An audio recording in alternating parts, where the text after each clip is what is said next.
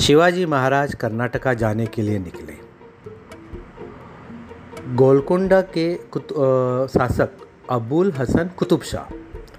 तो कुतुब शाह ने उन्हें मिलने के लिए निमंत्रण दिया।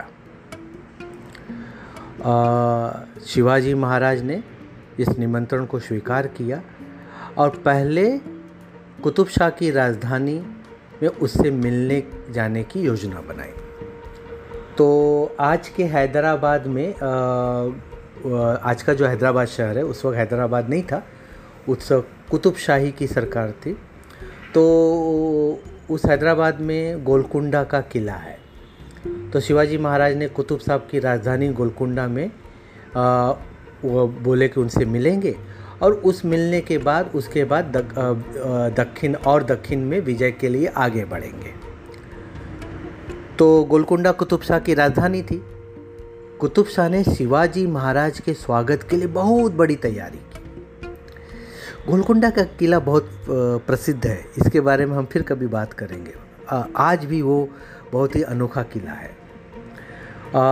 शिवाजी से मीटिंग के लिए, भेंट के लिए एक विशेष बड़ा शामियाना तैयार किया गया। शिवाजी महाराज राजधानी में दाखिल हुए। तब तक शिवाजी के पराक्रम की खबरें देश में चारों ओर फैल गई थी। अफजल खान का उन्होंने कैसे वध किया, कैसे साइंसा शाह की उंगलियाँ काट कर उसकी दुर्दशा कर दी थी, कैसे वो आगरे से औरंगज़ेब की चंगुल से शिवाजी निकल कर आ गए थे। तो इस तरह के सारे रोमांचारिक प्रसंग है ना? और कोंडाना में कैसे विजय मिली थी। तो शिवाजी की ये सारी स्टोरी पूरे देश में फैल चुकी थी। अलग अलग राजाओं और बादशाहों और सरदारों से लोहा लेकर के शिवाजी महाराज हीरो बन गए थे। तो जब शिवाजी महाराज राजधानी में दाखिल हुए तो लोग उनके दर्शन करने के लिए रास्ते के दोनों ओर खड़े थे। इस कारण महाराज का वहाँ भव्य स्वागत हुआ। शिवाजी महाराज घोड़े पे सॉरी शिवाजी महाराज हाथी पर हौदे में बैठे हुए आ, आ, चल रहे थे। घर घर से लोग शिवाजी महाराज पर फूलों की वर्षा कर रहे थे। जनता का स्वागत स्वीकार करने के पश्चात शिवाजी महाराज कुतुब शाह के दरबार में आए। कुतुब शाह खुद उनके स्वागत के लिए आगे बढ़े। और अब विशेष रूप से बनाए गए एक अपने ही लेवल का समकश सिंहासन पर उन्होंने शिवाजी महाराज को बैठाया।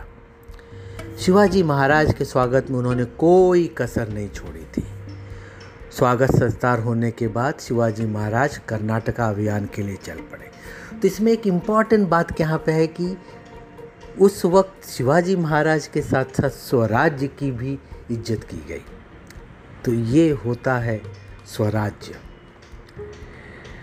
शिवाजी महाराज चलते हुए भारत या हिंद के पूर्वी तट पर आ गए।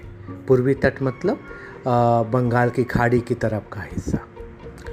तो वहाँ पे चेन्नई का, आज जो चेन्नई, उसके दक्षिण में एक बहुत ही मज़बूत किला था। उसी तरह का पहाड़ के ऊपर बना हुआ, जितना इतना आसान नहीं, ऐसा किला था। वो किला भी रायगढ़ किले की तरह बहुत ही बड़ा, विशाल और सुदृढ़ था।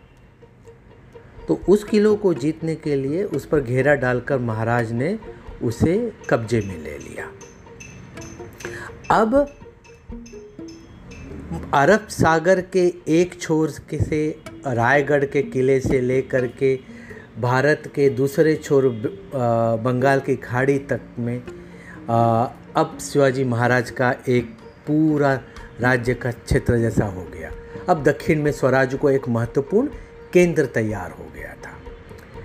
शिवाजी महाराज ने फिर वेल्लोर के किले पर घेरा डाला। वेल्लूर के किले को कई महीनों तक घेरा डाला, पर वो कब्जे में नहीं आ रहा था। मुश्किल हो रहा था।